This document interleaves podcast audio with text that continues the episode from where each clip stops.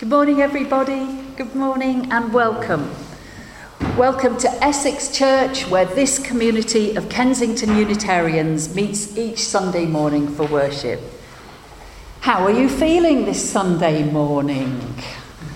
Top of the world, maybe? Under the weather? Light and bouncy? Sleepy or wearied? However you got out of bed this morning, whatever journey you have made to be here, just take a moment to know that you yourself are thoroughly welcome here. And take another moment, perhaps, and I invite you to bring all of yourself here. Whatever you've got going on, and if you're human, it's likely to be quite a lot. Whatever you've got going on, let it be here with us, brought into a place of healing and acceptance, made holy by our presence here today. Listen to these words by Richard Gilbert, in which he invites you to enter a circle of caring. His words seem to quite aptly express something of our gathering here. Come into our circle of caring. Come into this community of gentleness, of justice and love. Let the healing power of this gathering surround you. Let loving kindness and joy be within you. Let hope infuse you, and peace be the law of your heart. In this human circle, caring is a calling. All of us are called. So come into this circle of caring.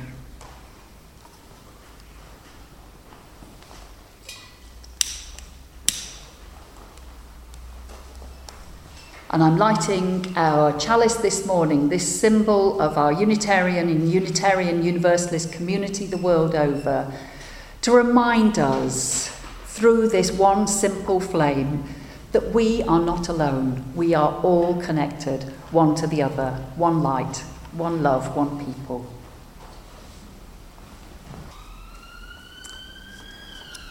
I, um, I mentioned uh, that our monthly ministry theme is health and healing. It's perhaps one of those themes I'd rather we hadn't started on after all, because there is an awful lot to it and there are a lot of sensitivities about it. But I hope, I hope this story will in some way speak to all of us. I don't know if you'll have heard it. It's, it's the story of a, a tree who went to the doctor and um, and said, "Doctor, it's it's really quite bad, you know." Um, well, I see, said the doctor. What what seems to be the trouble? Ah, sighed the tree, as we sometimes do. I should have come in weeks ago when it first happened. I just stepped out of the shower and I noticed that one or two of my leaves were off colour. No big deal, I thought. No, I'm not going to go running to the internet looking up my symptoms. It, it'll pass. And then there were a few more leaves, red, orange, breaking out all over. And then my neighbours noticed it, and they asked if I was okay, and I said, like you do, "Oh, it's nothing, I'm just a bit under the weather." And then, do you know what happened, Doctor? They got it too. It spread all around my friends and my family, and they blamed me. And I felt so awful, Doctor, because I'd passed something nasty on to them. We were all changing colour. I should have come to you sooner, but now I have to speak to you because these red and orange leaves, they're starting to drop off. I mean, we all expect to lose the odd leaf, don't we, when it's windy and the like. But look at me, I'm a complete mess. I've hardly got any leaves left at all. Doctor, have you got a cure for this? And the doctor sighed, as doctors often do, and said, "I'm sorry, there's nothing that I can do." "Have you never seen this before?" the tree said. "Oh, yes," said the doctor. "Do you know, I wrote my dissertation on this very topic. And you know, I really thought I could do something about it. I found a medicine. I gave it to a tree, and you know, it didn't work first of all, but in a few months, new leaves started growing. I was so pleased with myself. But then the leaves fell off again. The illness came back. And then some trees didn't come back to life at all, and no more leaves grew. I'm a failure. There's nothing I can do to help you, trees. And you know what then happened? The doctor just burst into t- tears. And the tree, who'd been thinking of herself and her leaves all this time, patted the doctor on the back and said, "Look, I'm so sorry. Don't worry about the medicine for this condition. Do you know what I'm going to do? While these leaves are changing colour, I'm going to sing to the birds. And do you know what? I'm going to wave at everybody who comes by, who looks at my orange leaves in surprise. And do you know what? If my leaves are going to fall off anyway, I'm going to dance and sing and move, and I'm going to scatter my leaves like confetti. I'm just going to dance and dance and dance in the breeze." And the doctor looked at the tree and said, "Do you think that's going to solve it?" "Ah, it will solve nothing," said the very wise tree, "and it will solve everything." And that's the story of the tree that went to the doctors. And I wish you luck, Jen, with that story and explaining that one. And I think any young people who would like to are uh, very welcome to go and uh, have their own programme now. I'm going to attempt to relight the... Uh, are you going to help me? So.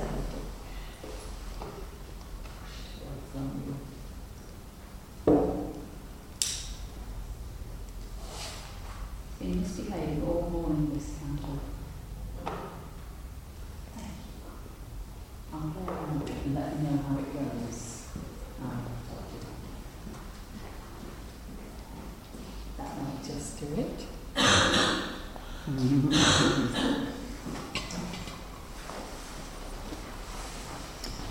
Seems somehow pertinent, doesn't it? A, a flickering candle that goes out.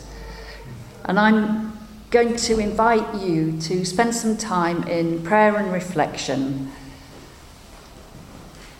This is um, a prayer that was written for Mothering Sunday in an attempt to, to understand the complexities of a day like this that focuses on a very important role in human existence and which, of course, has all the joys and sorrows that you might expect.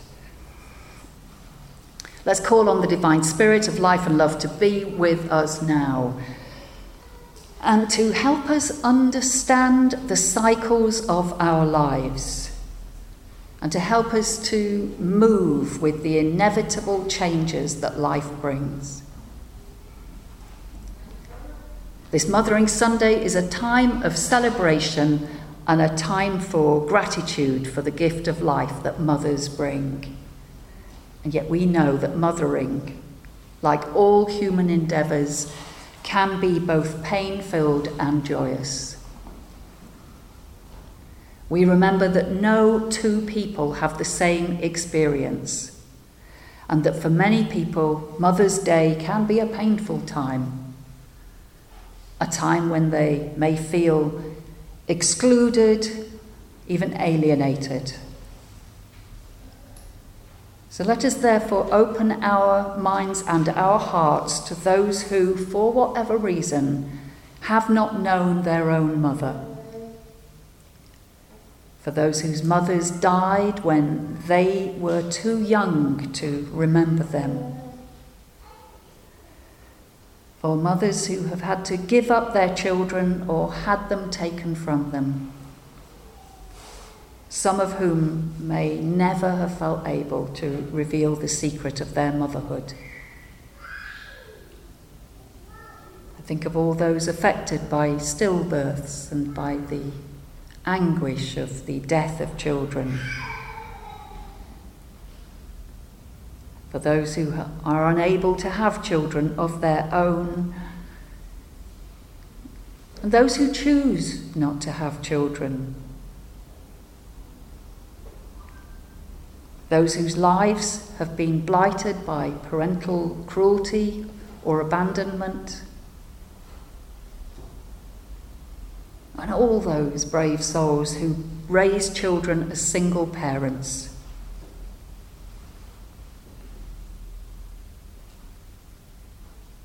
For those who are painfully aware of their inadequacies as parents. And those whose mothers are ill or infirm or have all too recently died. We know that none of us here is without some pain or error. And we find ways to comfort and to make amends. May we hold all these people and all the multitudes of human experiences in our hearts.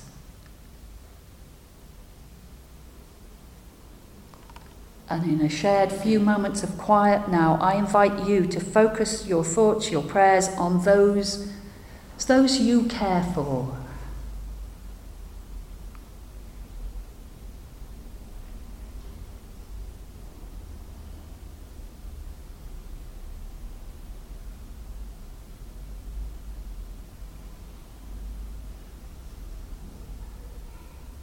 And may the eternal power of life and love ease burdens and lessen suffering. And may moments of joy and gratitude lift our spirits and gladden our days. Amen. Well, as Sarah said, our, our theme is about healing. And I'd like to tell you about one of my primary spiritual practices, which is also a form of healing, and it is Reiki. It came into my life when I was very, very young. One of my mother's friends was, she was awesome, she was a witch, and she practiced Reiki, and she had amazing books in her house that I wasn't allowed to touch. But I was very excited by this idea of Reiki, and um, years later, Jane, of our congregation, offered me a Reiki treatment when I was struggling with long-term vertigo. And it took me a while to come to practice it myself, but when I decided that I really needed to, um, Sonia helped me find two wonderful teachers, and I still practice with those teachers. It's been probably eighteen months since my first class with them, and they are helping me continue to learn and, and use Reiki in creative ways. Reiki means universal energy. At least that's what it sort of means on the surface. One of the really cool things about Reiki is it has loads of levels. You can peel back the onion and keep on peeling and find different meanings hidden as you go further down. But you can just coast along the surface if you want to and use it as a hands-on healing technique. There are some fixed hand positions in the Western tradition which were brought to us through the lineage going back to a woman we call Madame Takata, who brought Reiki to the West from Japan. But my teachers advocate a deeper practice, looking into deeper meanings. And there's a Dutch Reiki teacher called Franz Steiner who writes a huge amount, both about using it as a healing technique and as a spiritual practice. Franz argues quite compellingly that Reiki is kind of a stripped-down Buddhism, that the creator of Reiki, the discoverer of Reiki, put together so that ordinary people in early twentieth century Japan could have access to both the basic and esoteric teachings of Buddhism, which was blended with Shinto and other traditions, because they were often hidden from the ordinary people. And if we look at the core practice of Reiki, which we call the precepts or the Gokai, we can hear echoes of the Eightfold Path. So these principles are: just for today, do not be angry, do not worry, be grateful, work hard or work on becoming who you really are, and be kind and compassionate to all living beings. But, you know, it could just be a touch technique, and we have lots of touch techniques. We even just touch a child's knee when he falls off his bike and skins his knee, or we bump our elbow, we touch ourselves. That's a touch healing technique too. But it's more than that. Reiki is healing from beginning to end. It has five parts to it. Twice a day, the practitioner is supposed to sit quietly, hands together, and recite those principles.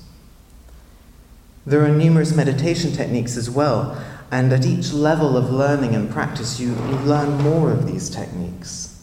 Some of them use visualization, some of them are deep prayer. Hands-on healing is a big part of it.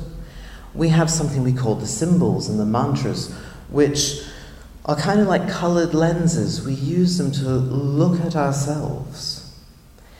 And we chant these mantras, sometimes internally, to help us focus. Sometimes we scribble the, the symbols in the air. Sometimes my partner will walk into the room and see me doing this kind of thing, and they'll look at me like I'm a bit mad. But I'm, I'm using one of the symbols and, and drawing it in the air to help imagine it. And finally, there's the reiju, or the spiritual blessing. And this is also how we learn Reiki. You don't learn anything. It's transmitted to you. There's a, a brief ceremony that your teacher performs in, whilst you sit in meditation. And it's a spiritual connection that transmits Reiki. My experience in transmission is very strange and very powerful. I feel when it's happening like my teacher sort of cracked my skull open and there's light pouring into my body and I feel it everywhere. It's kind of pain, it's painful, actually. Um, I see flashing lights. And when I was given the symbols, the teacher sort of writes the symbols on your hands, over your hands, so they're not touching you. I could see them in my mind's eye. And then when it's over, my head just kind of goes, boop, and I feel normal again. So, going back to the main teaching. To remember deeply the precepts every morning and evening was the only written instruction that Mikao Usui, the founder of Reiki, left us. It sets your mind on the right path. If we don't become angry, if we're not angry people, what's left? Compassion. If we don't worry, there's compassion. When we work on being who we really are, we can be compassionate. When we're grateful, we're compassionate. And then there's more compassion. The precepts build on each other. Our greatest stumbling blocks in our lives are anger and fear. When we suffer those, we can't see the goodness in our lives, and we hide our true selves behind layers and layers of protective defenses.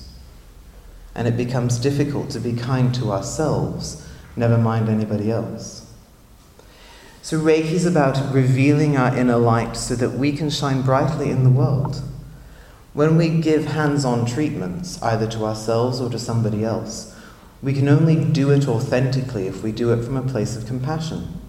We have to move our small S-self out of the way and be sort of one. The symbols that I talked about aren't magic spells. They help us focus on our inner being and help us become the great bright light. The attunement or the transmission helps open us up to Reiki, but the teacher isn't doing anything to us. The teacher has to move him or herself out of the way again, so that by being empty, we can become filled with light. Reiki is a path. We start by doing it, and we try to become it. We hear this echoed in other religious traditions. In the Gospel of Thomas, Jesus talks about the need to expose our true selves, to let our lamps shine. Doing this leads to the kingdom of God. He was never focused on what happens after we die. The Gospel is about here and now. And the Buddha, too, speaks of focusing on standing away from the ego, following the Eightfold Path, away from a life of suffering. So none of this is new. Following a spiritual path can lead to healing, because it's inner healing that helps us have outer healing. And if we can heal ourselves, then we can heal the world. And we can only heal the world if we can heal ourselves. Jesus told us to love one another as we love ourselves. If we love ourselves, how easy is it to love somebody else? I haven't spoken about meditation techniques at all because I want to practice one with you. There are lots of them, as I said. Mikao Usui taught Reiki in a very sort of developed way. He would, rather than have a set thing he would do, he would look at the person and work out where they were spiritually and teach them what they needed at that moment. One of the very first things he would teach is something called Joshin Kokyoho, which is the meditation technique to purify the mind. Now, if you would rather sit quietly and ignore me, that's that's fine too. But I don't want you, before we do Joshin Kokyoho, I don't want you to think that Reiki is anything special. It's not. The practitioner is attuned to it. So kind of, you think of a radio. There are radio signals everywhere, and you dial in the station you want to listen to. That's kind of what happens to a Reiki practitioner. You're just dialed into it. But you can feel Reiki as well. So if you would like, let's do something called Lion Plays with Ball, which is a Qigong technique that will help awaken the feeling of the energy in your hands. And this is something that we do in Reiki, particularly as we're learning it first, because it's sometimes a difficult thing to get. So, just sit up nice and tall and relax. And if you bring your hands together in front of you, pretend you're holding a ball. Imagine the ball, and the ball is of light. It's shimmery and sparkly. If you want to close your eyes, you can close your eyes. But you can feel that ball sort of pulsating, so your hands might move in and out a little bit. And you'll feel, perhaps, a magnetism between your hands, or a tingling, or some heat, as they start to wake up. And you can move that ball around. And it gets bigger. You can really stretch it out, and one of those giant ball, beach balls, you can hold it, and you can bring it back in together, and it gets really dense and really heavy, and you can feel the weight of it. And then when you want to, you can expand it and pull it back in. And if you're not feeling it quite yet, that's fine. Just keep on moving your hands and you'll wake them up. So this energy, this universal energy, is everywhere and we can all feel it. So keep on playing with the ball just for a minute. I'm going to give you some guidance about what we'll do so there are no surprises. I'll sit down with the handheld microphone and lead the first, we're getting a double whammy meditation today. I'll lead the first part of the meditation. And then we'll have some music. And then we'll have silence together. And we'll end the, the second half of the meditation with a chime from the bell.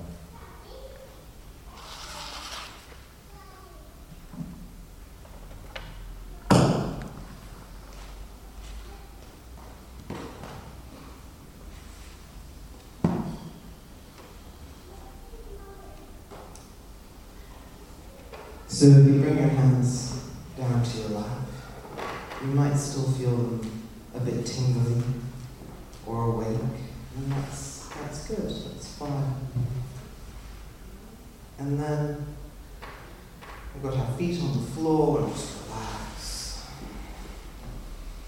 Let's take a couple of really deep, almost silly, relaxing breaths. A big breath in and push it out. Let's do another.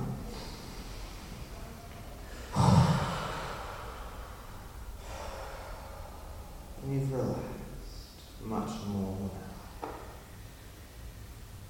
And let's set our intention for our meditation. And just let it be for the highest good it can be. And then we bring our breathing back to normal. Our feet are nice and planted on the floor. And as we breathe in, the energy from the earth comes up and it fills our heart, our lower dantian, our root chakra, it's the base of the spine. It's the center of your energy. And as you exhale, just push that energy into the rest of your body.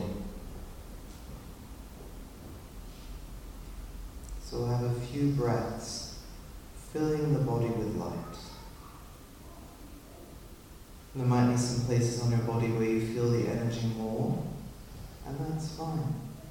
You can, you can't direct Reiki, it just goes where it needs to.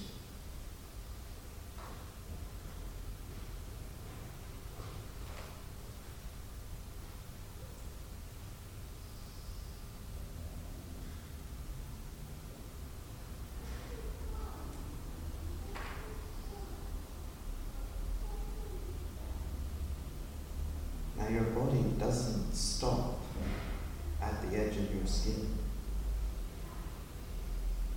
You have an energy body too. Sometimes we call it an aura. So breathe that energy out through your skin into your energy field. Keep drawing new energy up from the earth. There is an abundant, an unending supply.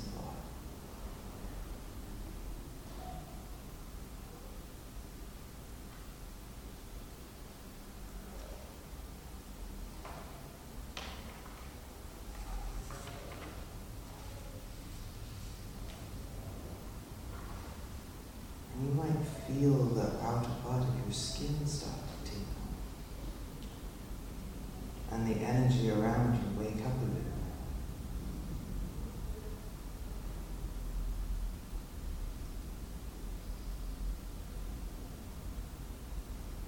Let's push the energy we felt filled our field with out into the room, so everybody's energy blends. Fill this room with light.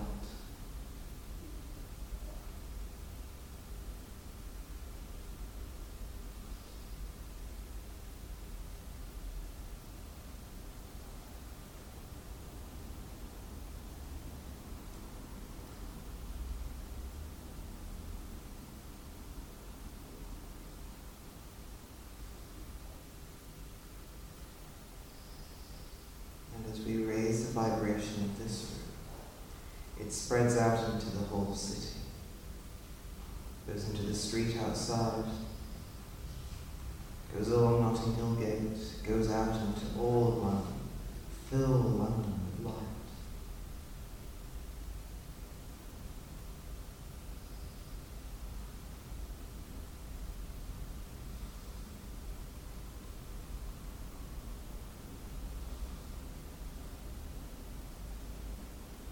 Covers all of Britain.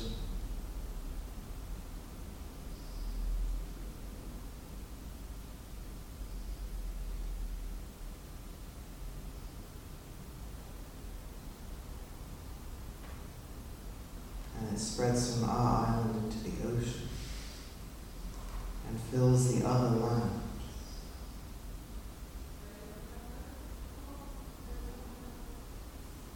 The whole world glows.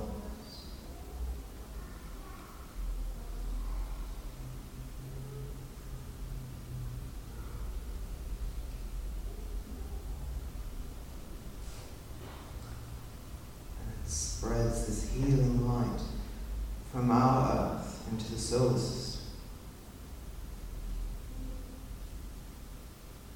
There are other planets covered with this love.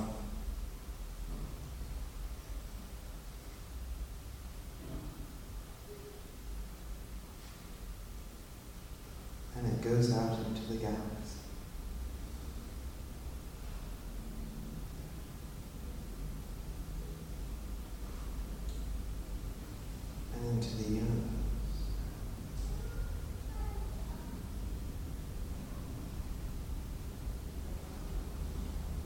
Dylan, you are made of stars. Your energy is bright, and the true manifestation of your being. There is no separation between us. Our original mind is one mind. We are all energy. We are all light. We are all space. Just for today, do not be angry. Do not worry. Be grateful. Work on becoming who you really are. Be kind and compassionate to all beings. Be kind and compassionate to yourself.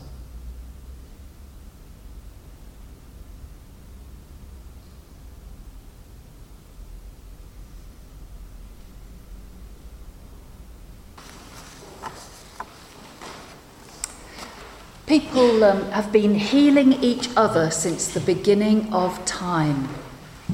Long before G Ps and surgeons and specialists in this, that and the other, people were helping one another, simply sometimes by being there alongside. As a parent to this day will sit with a poorly child and soothe a fevered brow, so we humans have been caring for one another in our woundedness since the beginning of time. And I suspect there has always been an interwoven relationship between healing and spirituality that has reflected our relationship with one another and with the world in which we live. Think of the shamanic healers working between the spiritual and material realms, connecting with Mother Earth and the natural world to bring healing not only for the individual but for the community in which we live. Think of the traditional healers who know the powers of plants and minerals to assist someone in regaining wholeness. Think of the monasteries and the temples that were the earliest forms of hospital here in the Western world. It has taken modern medicine many years to remember the importance of the whole person, to learn once more that our symptoms do not exist in isolation, but are part of a much richer picture involving our whole being, our sense of self, our social and cultural setting, our life history, our values. Modern health organisations are starting to recognise the importance of the spiritual dimension in every life, the way we each make sense of our world and our place in it, the way that we come to terms with what is happening to us. We heard a story earlier on of a tree distraught at its falling autumn leaves and of a doctor despairing because they could not stop the tree from eventually dying. One of the vital tasks of being alive and aware is to come to terms with our own mortality, to comprehend the finite nature of life and to make choices then about how we'll live. And one of the vital tasks of a modern faith community, I believe, is to encourage us all towards greater wholeness, towards completeness, towards the integration of sometimes contradictory aspects of ourselves and our lives. And this is not the kind of healing that gives us a pill and tells us we'll live happily ever after. This is the kind of healing that recognises life as it really is, helps us to understand who we are, how we can best express ourselves as part of a whole community. In attending to the quality of our relationships one with another, we also have chance to br- mend broken aspects of our relationship with ourselves. And this inner work, as you said, Tristan, can then ripple outwards to our society, our wider world. So we have a few more weeks of this monthly ministry theme of healing and health ahead of us. Let's spend time exploring how we can make this community a place of healing, a place of care for one another and for our world. Amen. Perhaps the greatest gift we can give one another is to listen with an open heart. In the week ahead, may your hearts be open to the lives of others, and may you too find opportunities to share your life experience with someone who cares. May you find someone to lean upon in your times of need, knowing that others will at some time be in need of your strength and wisdom. Amen.